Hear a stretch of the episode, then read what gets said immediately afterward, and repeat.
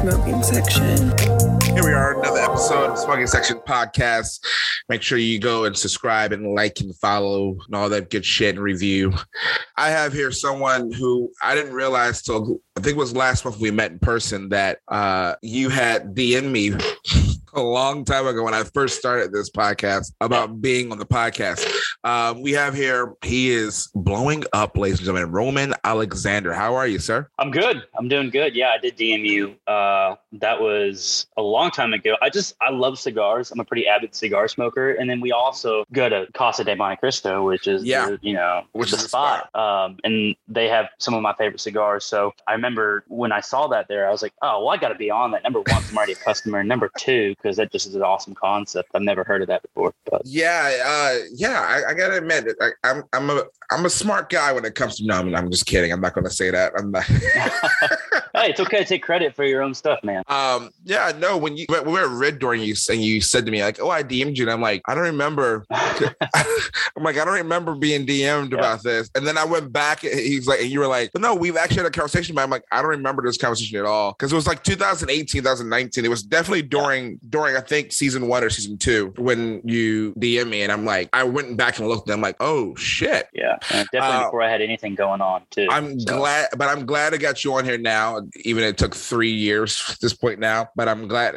I I really can't believe that I had this podcast for three years now. But I'm glad we got you on here. This is going to be a great conversation. Let's let's uh because I don't know much about you besides of what I've researched and what I've read. Mhm. Uh, we've only hung out once, um, and you you just played a show for us. So let's talk about you and your childhood. You you from what I've read, you're from Parkville, Yep. out there by KC. Are you a Kansas City Chiefs fan? Oh God, yeah, yeah. I, you know, I'm an original Chiefs fan, though. I mean, you get the people who, you know, obviously are bandwagon Chiefs fans. They only like the Chiefs whenever they started uh, winning.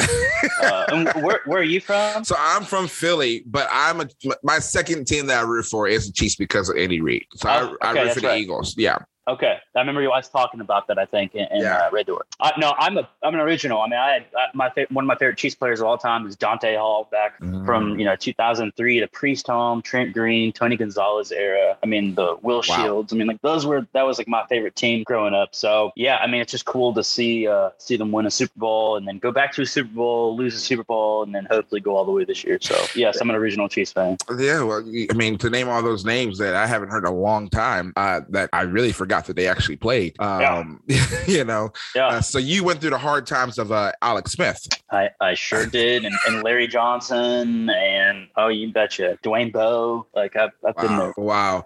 So, what was it like growing up in Parkville? Um, I mean, it's uh, it's a normal suburban town more than anything, and I say town because it's right outside of Kansas City. Mhm. Um, it's just smack dab right in the middle. I mean, you get the perfect mixture of city and, and country life. I always say that, but I, I grew up more or less out in the rural side of things. But a lot of my buddies were just, you know, five miles down the road, and they were more of in the suburb city area. So it was a, it's a really weird dynamic, but uh, it's a great place, man. We have a nice little shops, and then you go ten minutes downtown, and you have a Gucci store. So I mean, there's a, a perfect little mixture. I didn't have a Gucci store in my town. Um, yeah, there's no Gucci store. In, I I don't think there's a Gucci store in Philadelphia. Yeah. I don't think there is one, which is kind of spent a little bit of time up there. Uh, I've spent some time uh, in like uh, Newtown Square area. Yeah, yeah, Yeah. yeah. Yeah.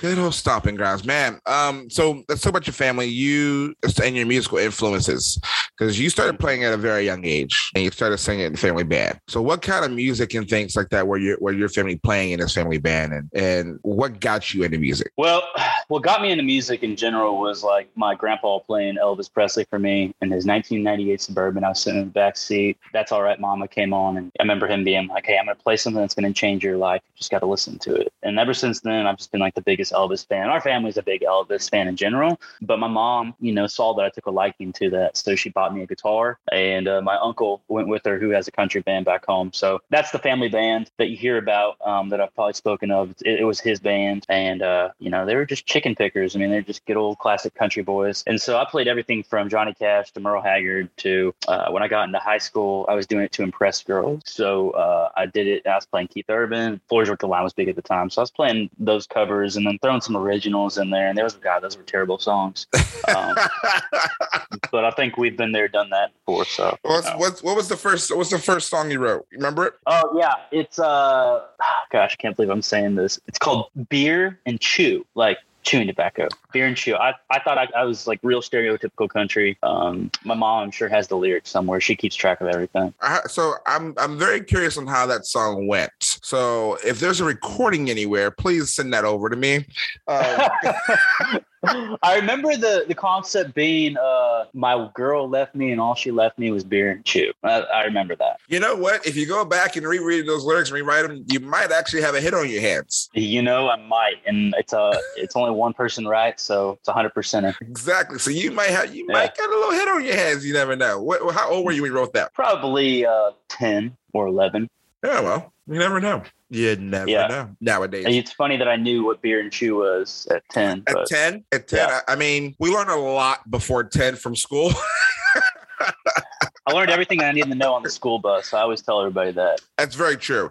I learned everything I need to know in the gym. That's a that is a that's At, a very in gym class. In gym class. Yes.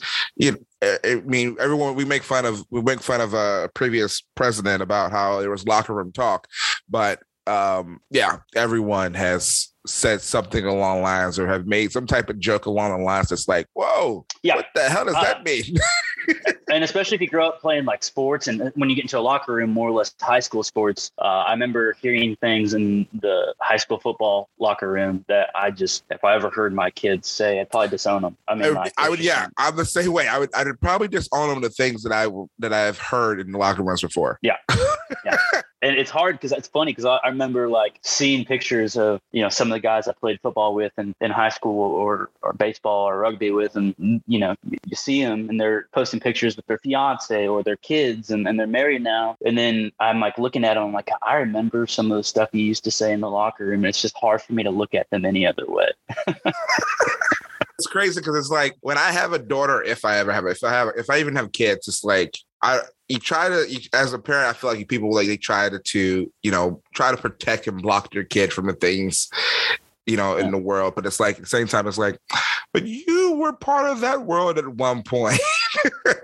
yeah, you know, my mom was always really, um, she was always a big advocate of, of, not trying to shelter me too much because mm-hmm. she knew that if she sheltered me too much, I was going to probably go and do it in anyways. And mm-hmm. so, um, my mom and I are super close, um, and so are my dad and I. And they were both really good about just kind of, you know, live and learn. You know, you're going to make mistakes. You're going to, um, you know, us us over sheltering you and being overbearing is probably not going to benefit you in any way, right. shape, or form. Right. Um, so yeah.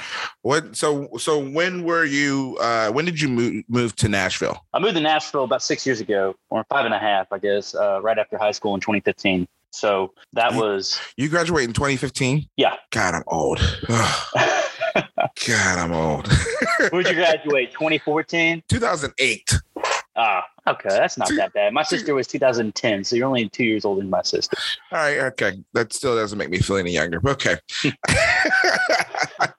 so, what was your first? What was your first impression of the city? Um, it felt a lot like home. Uh, you know, Kansas City's got that that kind of small town feel to a degree, and they've done a really mm-hmm. good job, even though it's growing like crazy, keeping that. I think Nashville has done a pretty good job, even though I've watched it grow. I mean, every year, every week, I feel like the skyline just gets bigger and bigger and bigger, and there's something new there. And and every single time I talk to somebody, I'm here for music or I'm here for entertainment. You know, I feel like I hear that quite a bit. Yeah, it's like it, it, it is a melting pot, but I feel like we all just come like we come to this town for music. Um, yeah and it's like instead of swimming in a pond or swimming in a lake, you're actually swimming in an ocean. So it's it's and there's a lot of great white sharks. There's a lot of gigantic whales out there that it's like, eh, fuck. Am I really yeah. like, you know what I mean? Like, am I going to make it because this this guy has this fucking well with them? Like, you know what I mean? That that kind of shit. And it's and it's, and it's just one of those where it's that's really what it is. It's not a pond. Everyone says, "Oh, there's other other fish in the pond." Or other fish. no, when you come to Nashville, you're coming into like this big ass ocean mm-hmm. because everyone wants to be a songwriter and everyone wants to be a country singer and everyone wants to be something in the music industry. Yeah, I learned really early on, and I think I had to learn it myself. Um, I was working, I had the typical sob story. I was washing cars out at the Audi dealership, um, and then I was cleaning gym equipment. And I don't mean like working at a gym, I mean like legitimately like cleaning gym equipment. Mm-hmm. And and then um, you know, would go and write songs at night, you know, and, and work bounce between two dealerships washing cars. Um, and then I went and became a merch guy and, and sold merchandise for Easton Corbin, Shenandoah, and Jo Dee Messina. So um, I got a little taste of the road. And the reason why I took that job is I knew that if I went out there and sold merch and was on the road, I would probably figure out, hey, being an artist, is this something I want to do? Because I came to this town with the intention of being an artist. Usually it's vice versa, where people come here to be a songwriter and they kind of stumble into the artistry. My biggest thing is I just want to cut the best songs, whether I write them or not. Mm-hmm. And if I happen to write them, that's great. But the biggest thing for me was I just want to be an artist. So the merch thing was um, a really good learning tool. Um, and when I started getting jealous of the artists up on stage, I knew I had to quit. And, and luckily, I kind of stumbled into my publishing deal that way. But to go back to the first thing you had said with the ocean, I learned early on that keep your circle small. It's a yeah. good to grow your circle, but I had a very I my, my best friend is still my best friend. The person that moved me here is still my best friend, always will be. We're like brothers more than anything. And I've just kind of slowly grown that circle. And I've learned that who are your friends and who are your acquaintances. I think that's been my biggest thing. Um, but never turning down an opportunity or turning down a meeting. Every coffee meeting, everything has leads to something. But I think sometimes young artists or young songwriters move here and they get a really bad taste in their mouth because they try to become friends with everybody too fast and they don't take some time to actually learn about what they want to do. Yeah, it's kind of crazy. I to re- to go bounce off of that is, you know, when I moved here, when I moved here, I had a, I had some connections, you know, because I worked in, I had already worked in radio when I moved. Yeah. Here, but, it, but it wasn't like to the point where it's like I was able to make phone calls to these people all the time and like get their advice because they're obviously they were already in the business and they're already making their money and you know doing their career kind of thing. Yeah. Um, so it's it's tough, but I mean, being in this town for it's going on 12 years, and it's like I feel like you know, just now I'm just it says a 10 year town. I'm I'm in year 11. After 10 yeah. years, they say that you normally you're starting to get where you want to go and you start progressing. And I think that's where I'm starting at now. That's kind of where I'm at right now, is where like my network is getting bigger. Mm-hmm. Which makes it as your network gets bigger, and you say keep your circle small, but as your network gets bigger, you also start being very, very selective. Yep on who you get close to because you can still keep that circle small because as you as as Steve Harvey says as you continue to climb uphill there's going to be people falling off out of your circle. And you're a big Stevie Harvey fan. Okay so I am too. I'm a massive Steve Harvey fan. Yes. He's one of my favorites. That he's guy one of my favorites. one of the most underrated motivational guys in town. Mm-hmm. or not in town I mean the world in the world but, yeah uh, yeah. yeah. Um you know I, I feel like I'm starting to see you everywhere even more but you hit the nail, nail right on the head is yes you get more selective but then for me to bounce off of that i feel like sometimes you have to not get so like for me i, I had to find that i didn't need to get so butthurt about the people who used me for contacts or for things like that. Like whatever, that's going to happen. And and I think out of that, um, you learn uh, who who your real friends are. Yeah, I had to learn. I had to learn that. I I also had to learn that not everyone is going to be your friend, and not everyone is going to help you because right. there's, there's, going to be a lot more people. There's there are going to be a lot more people who who are friends to you or close to you because of the connections that you have mm-hmm. with someone or with something in that they want that they want to get into, and then and you know they'll be nice to you or they'll be friendly to you until they get what they want out of you. I had to learn that, but that's I mean it's it's tough. It's tough in this industry because it is in this industry. Even though we are all quote unquote friends and family, yeah. we try to keep treat treat as a family. Um, we're still everything's still a business. Everything is still survival of the fittest. And, you know, sometimes you have to be an asshole to be to get to where you want to be. And sometimes you have to be an asshole, step on some people to get to where you want to be.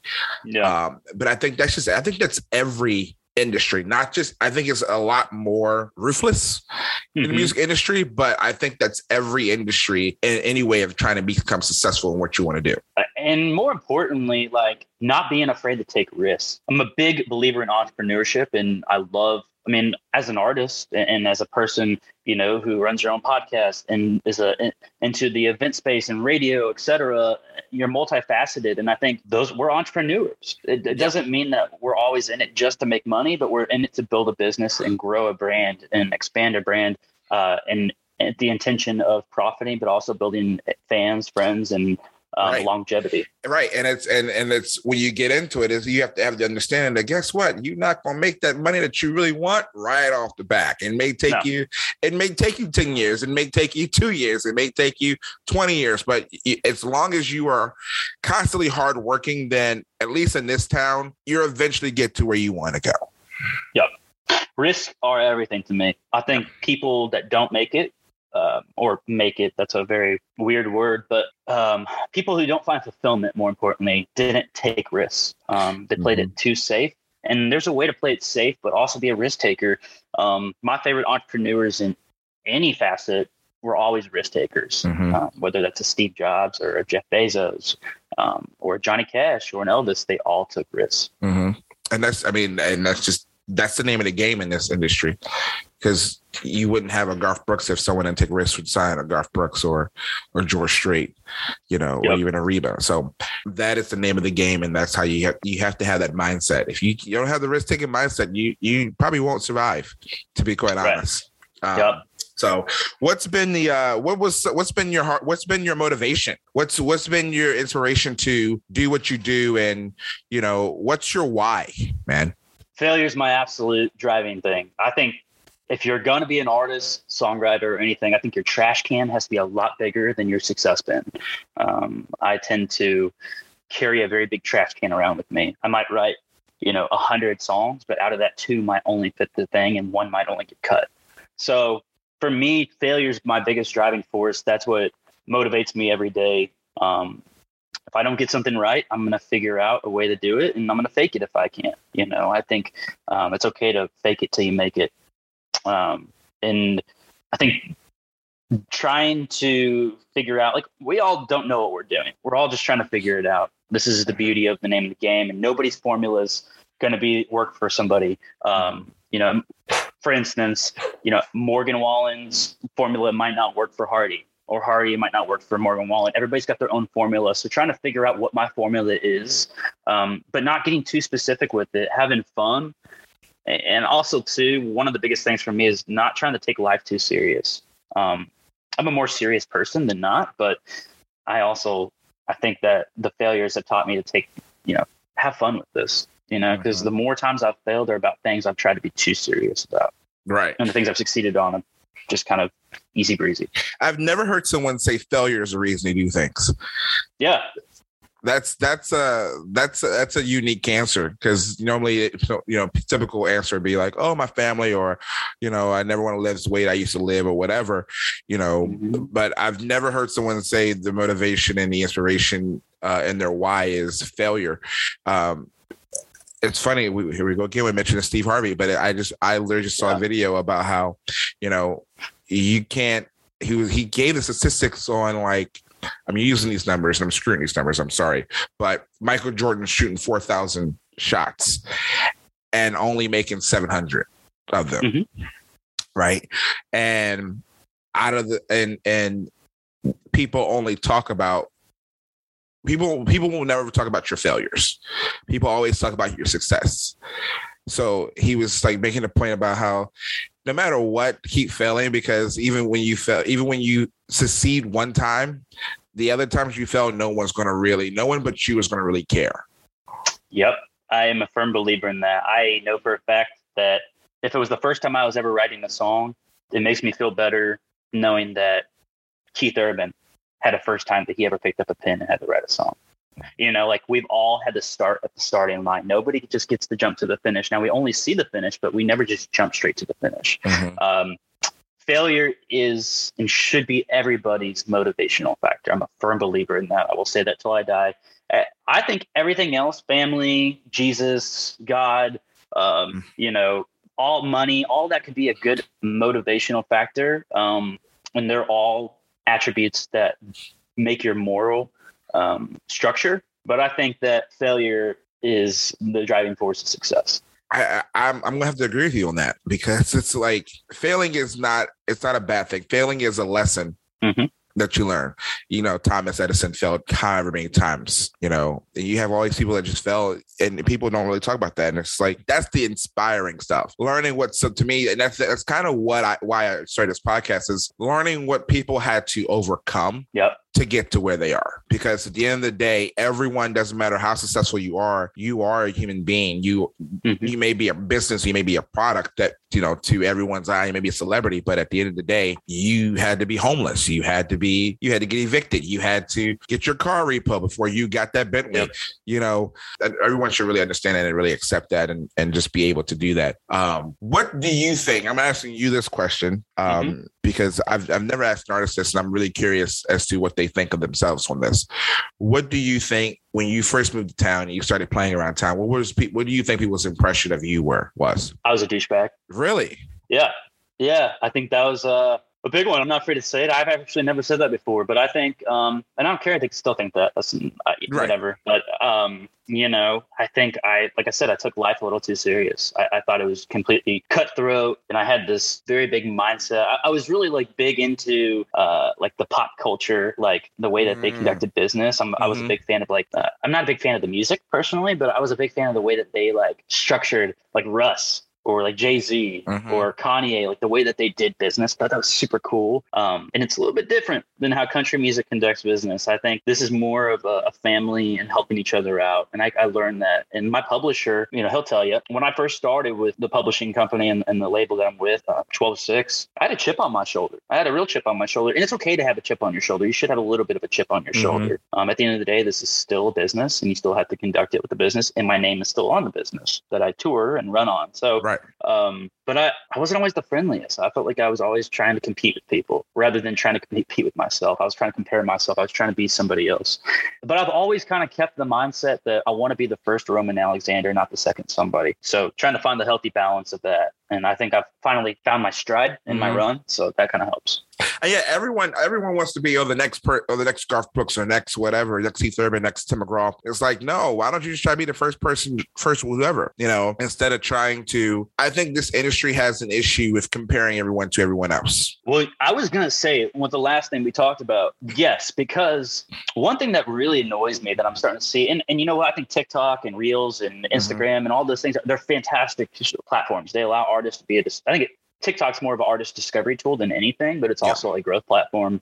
It's not my primary platform, but all of them kind of coincide with each other. The biggest thing for me, I think, is uh, people get caught up in momentum too much. I think there's a there's a healthy balance. If you don't release enough music, you're going to lose momentum, and that's what that's been the thing for time. But the problem is you release music, and then somebody else releases music, and people it's all disposable so fast. That's why albums, you know, are really hard to push these days. That's why people just drop singles and singles and singles and EPs, and and then you find yourself comparing, like, well, they just released that and they're doing something really cool. So I got to do that. And I think that's the problem. People get caught up in comparing themselves to and being competitive when you should be competing with yourself at the end of the day my grandma used to always say, if you're gonna run with the horses, make sure you have your blinders on mm-hmm. because because you you you don't want to get too caught up in you know what someone next to you is doing because in reality, you know, if that person, let's say for instance, that person's ahead of you in the game or ahead of you in the race, you're gonna get distracted and discouraged. So you're gonna want to slow down.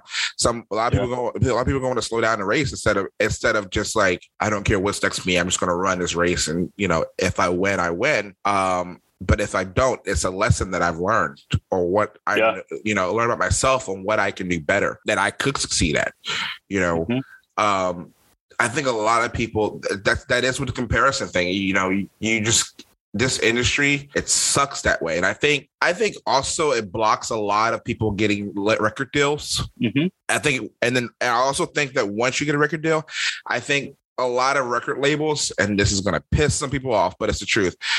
I think when they become successful with one artist, they try to create use that same formula with someone else. Yeah. With a new artist. You know, I've known labels to, you know, there's a certain A-lister that I've know that I know that is like top of her game. But every female artist that this that their label signs, they try to turn into that person. And it's like you can't because everyone else, everyone is their own unique individual. And that comes with artistry as well. You can't make someone sound like someone else. Yeah, I, that is um, probably the the most honest thing anybody can say in the music industry is people like familiarity. But I remember the first time. I, I, I, the one thing I always hear is, "Well, country fans like that." Well, I remember taking a girl on a date to see this guy play.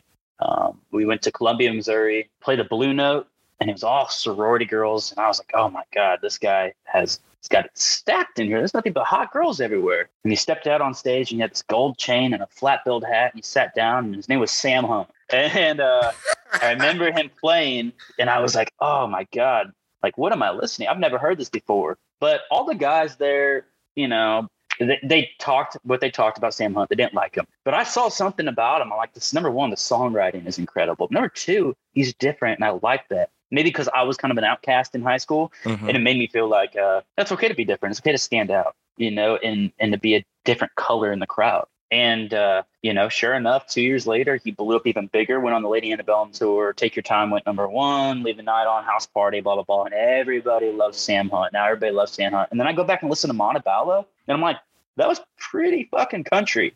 Like that was yeah fucking country. Yeah, yeah, which is crazy because when you you look at it then at that point in time, it was it was a game changer. But now it's like nowadays it's like that's that's pretty normal now. That's you yeah. know what I mean.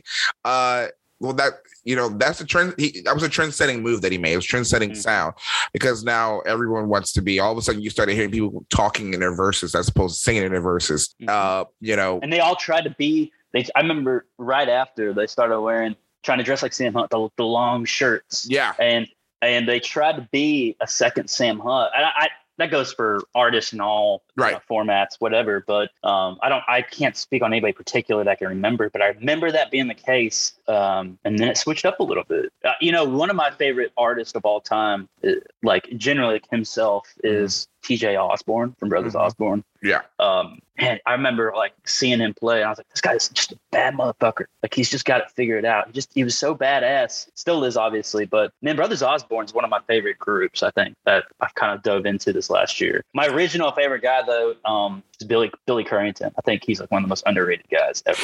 I think yeah. Oh, you and me both. I think he's definitely underrated. Um, I think he should be bigger than what he what he is. I mean, the guy has yeah. I think eleven or twelve number one hits. Oh, I opened up for him in Texas, and his first song was "Good Direction." I I was like, that that's when you have hits is when your opening song is "Good Directions" and your last song is "We Are Tonight." Yeah, that, which is a Sam Hunt song.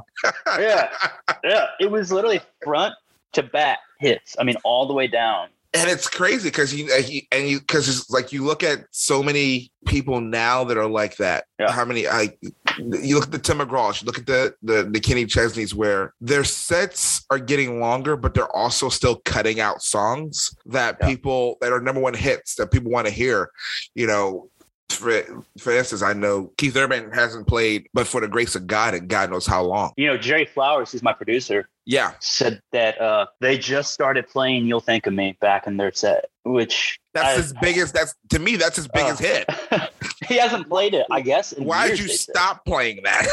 right, I know, and that was such a good song. Soul is a great song, always will be. But um, he's he's a true artist, though. I mean, he gets he likes to experiment and dive around and mm-hmm. and test out different things, which I really respect for that. That's why I say country fans love familiarity because they wanted something that felt familiar to them. That was that Golden Road was mm-hmm. like all familiar songs um, over time. But another thing that you know we talked about earlier was my biggest thing that I, I think I'm trying to accomplish is longevity, not short term success. So you know, yes, I, I mean my numbers, my touring numbers. You know, I, I don't want to go and open up for a bunch of people. That's not my goal. My booking agent have strategically like sat down and gone through that. I don't want to open up for all these massive artists. I want to start in small markets and play in that small market and grow and grow and grow and grow and build that underground fan base because to me that's more valuable than uh, and don't get me wrong it's fun opening up. Right. But if you don't have a radio hit most people never remember who you are. Oh and, and that's how it was with eric church for the longest time eric you know with eric. Eric didn't have a radio hit. He to, he didn't have a number one hit until drink drinking my hand, and people knew who, you know who he was from Smoke a Little Smoke, but at the same time, Smoke a Little Smoke didn't get a lot of airplay until after he was a big star, and they kind of had to play it. Um, but he was on tour, and he he played even though he was opening for people, he still played the smaller market because at the end of the day, and I hate to say it, but that's where the money's at. You start playing, you start playing that stuff, and you grow your, you grow your brand, and you and you, you know, you grow your your your your listenership, should I say, on everything in your audience. Um, and then radio will have no option but to play you. Mm-hmm. You know, and labels will have no option but to look at you and take start taking you seriously when they start seeing your numbers as far as ticket as far as ticket sales is concerned. You know. Mm-hmm. Uh, yeah, growing, uh, playing for a massive crowd grows your ego, and playing for a small crowd, but they're there to see you grow your business. Yes. Um, and to me, I think that that's the short term game versus longevity game. And like yeah. I said, I don't have the formula, I don't have the answers, but that's what I'm starting to notice for myself. Um, I get really on these massive hypes when I open up to somebody, and it's so fun. And don't get me wrong, it does build fans. I get fans out of that. But for people to come and see me play at a small bar and I don't care if it's six people, but that's six people I never had before. Mm-hmm. And those six people know my songs, they know every word. That to me is just as valuable, if not more valuable, than having 3,000 people in an arena that don't know your song, but they're there to have a good time, you know? Right. Which is very true. I mean, everyone because that's that's that's honestly the the goal for an artist is to have a crowd, doesn't matter how big or small, sing your sing their song that they wrote or that they recorded back to them or mm-hmm. you know having a crowd that knows who they are not just not just there to see a lady antebellum or not just there to see you know a darius rucker or somebody. So right. it makes whole it understands completely. So what's so we're talking about your career here and and and and i i really didn't expect this conversation to get as intellectual and and deep as it has. Um but so what's been the hardest decision you've had to make in your career? Um, and the biggest sacrifice. The biggest sacrifice. Um, you know, I don't think I've had that yet. I, I, I'm I'm sure that time is going to come when I'm going to have to make that decision. I think the biggest thing I've had to do is share. I think sharing comes for management, mm-hmm. sign a publishing deal, and and when your ship gets a little bigger, your turns get a little slower, but that's all right. Uh, they're mm-hmm. good slow turns if you have the right team. Uh, I think it's having to. If I really love a song, um, having to sit down with the team and explain why I love a song. Versus when I was independent, I didn't I didn't have to do that. If I liked a song, I would just cut it. Right. And now there's more uh, strategic thinking behind everything, and that's been a not a challenge by any means, but it's having to learn how to work with others. And I think it's been a lesson more than anything, and a good lesson. Yeah, yeah, that's definitely sharing is definitely a, a, lesson to learn. You know, yeah. Um, this business, you you were an athlete. You were an athlete. So like uh this business is it's it's it's very teamwork. Yeah. It's very teamwork. You can't make a move in this industry by yourself. Um you have to have the right manager you have to have the right publishing company right label right booking agency behind you supporting you that truly believes in you not just believes in your artistry or it's not just in it for the money you know? Yeah. Here's the number one mistake that a lot of artists make um, and like I said, I'm I'm no genius to it. I'm I'm new. Um, I'm going to be a new artist for a very long time. Learn every day. I'm learning something new about myself and about the industry. Sometimes the hard way, sometimes the easy way. Um, but so many artists just hand the reins to people, and they forget what they wanted out of it. So, for instance, if you're an entrepreneur, you're growing your brand, you're the boss, you're the CEO. I don't see at the end of the day, people work for you, your team works for you, but I don't see it like that even though I do see it like that. In the present, I see it as we work together and we're going to work together as a team and that's how we move forward.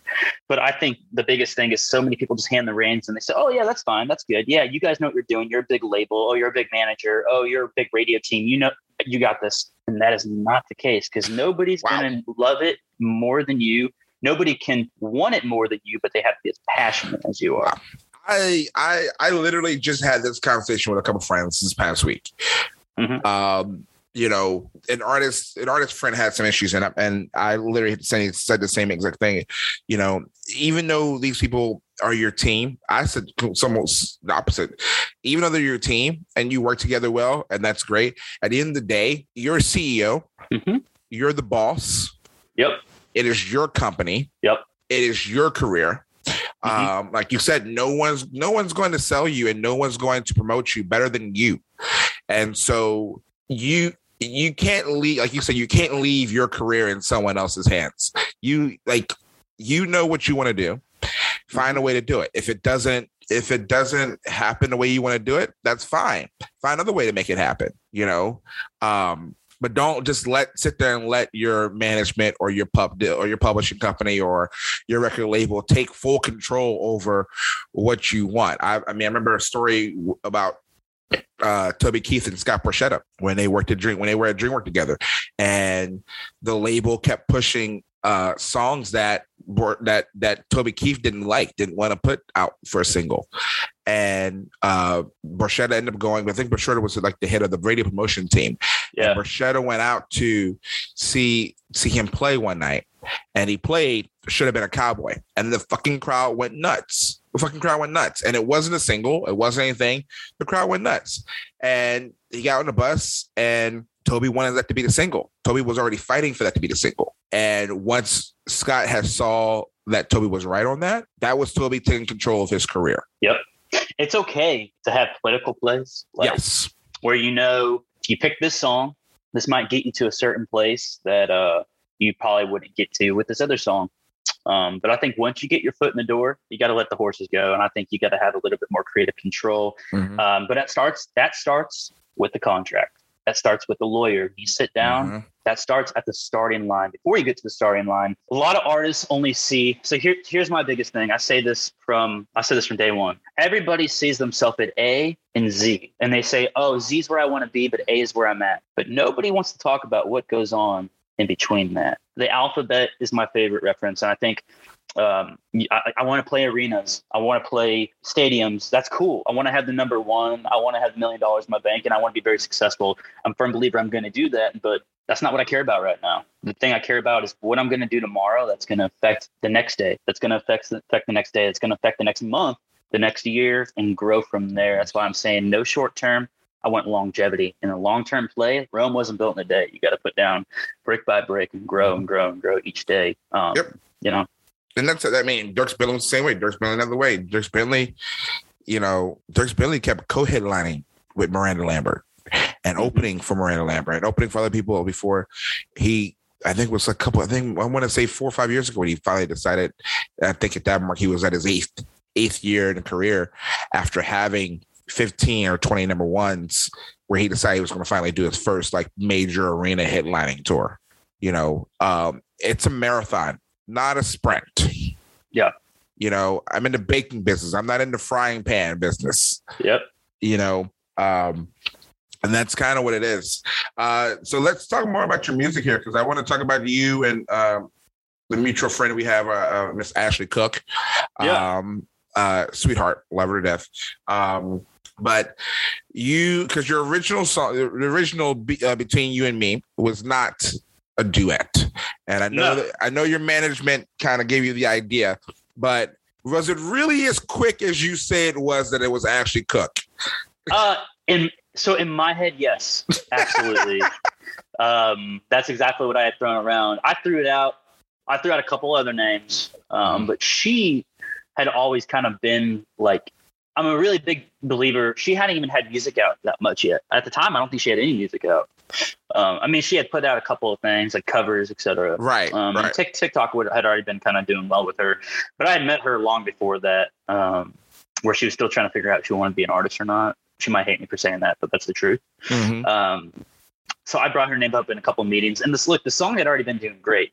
It was doing fantastic. It was already on Hot Country. It was already on the major Apple playlist. Mhm. Um, it didn't really need it. It didn't really need it, another person on it. I, I was kind of a firm Mhm. believer in that. But I thought not only will this elevate and help me out, it also helped her out too. Um, and she was the perfect person for that. I tried to think about. I went through all the playlists because I'd thrown her name out and just tried to uh, figure out if anybody else, if there was anybody else that possibly can help move the needle. And she moved the needle more than anybody I could have probably asked for.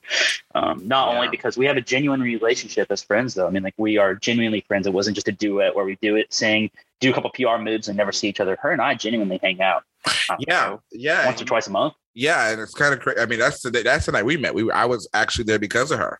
So yeah, yeah, these yeah, you guys are genuinely friends. Um, this is not where we're you know, like you said, you guys, uh, we just put the label put together or whatever.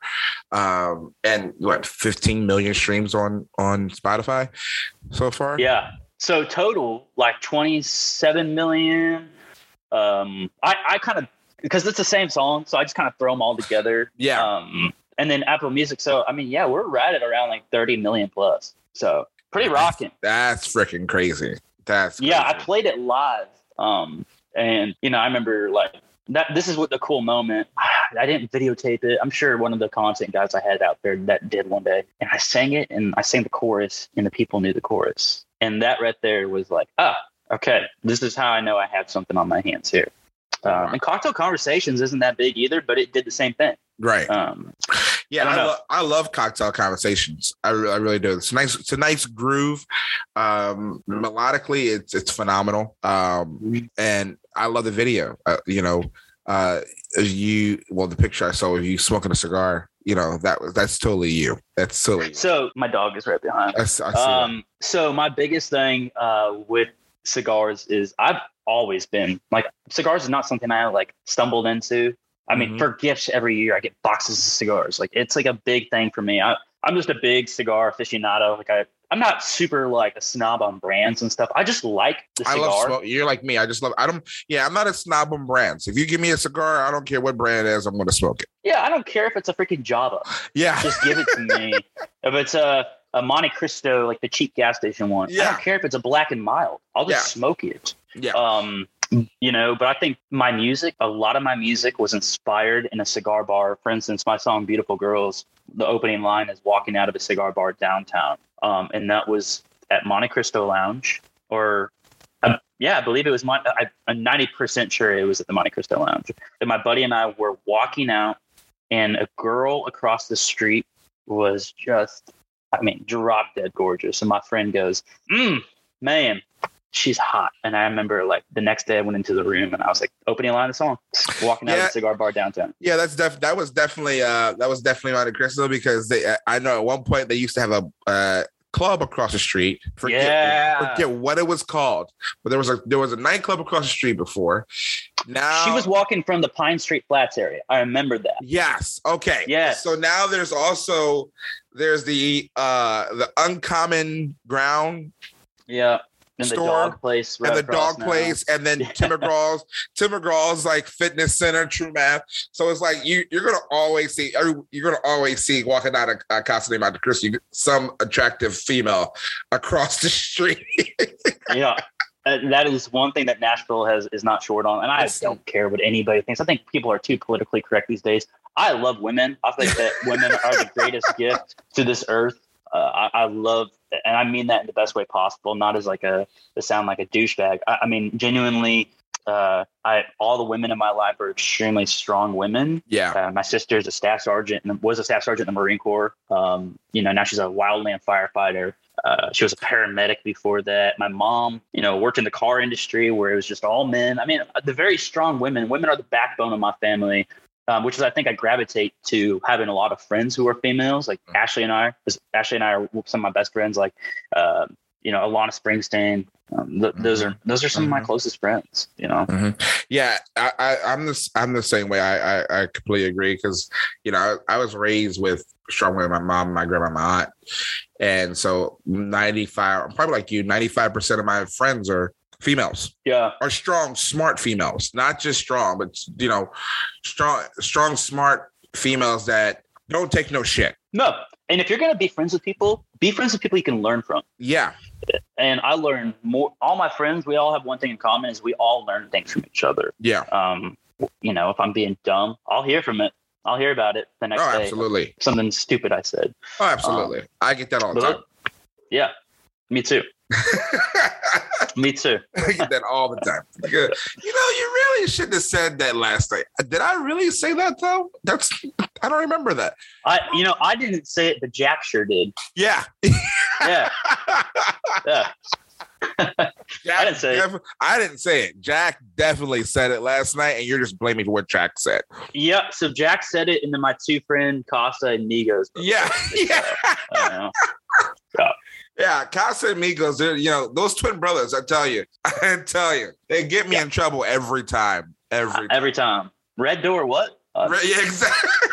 so, what's next for you? Like, so album, new album coming out anytime soon? new music um next next month we're pushing for that uh november um we have the song picked we're ready to roll um and tour all touring next month uh we you know we got this tour so um you know pretty excited about that So, which right now, you, you, you're input music out, what's your creative mindset right now? Uh, I'm already focused on the next stuff. Uh, I'm really big about living in the moment, working on what the task at hand is. But the funny thing about releasing music is once you release it, you can push it and do all the campaigns and whatnot the music's going to kind of do the work for you. You got to kind of mm-hmm. push and and um, you know use the platforms to the best of their ability to push the song. But I'm already kind of focused on the next thing. I think people move on real quick. So to me, I think that's also been the hardest thing about having a, a label and team. I love them to death, but I think that, like I said, the bigger the ship, the slower the turns. But those are really major turns. They're really mm-hmm. good turns. Mm-hmm. Um, so for me, the t- next task at hand is just getting next music out after this. Well, Roman, this has been a phenomenal episode. I'm glad after three years that we finally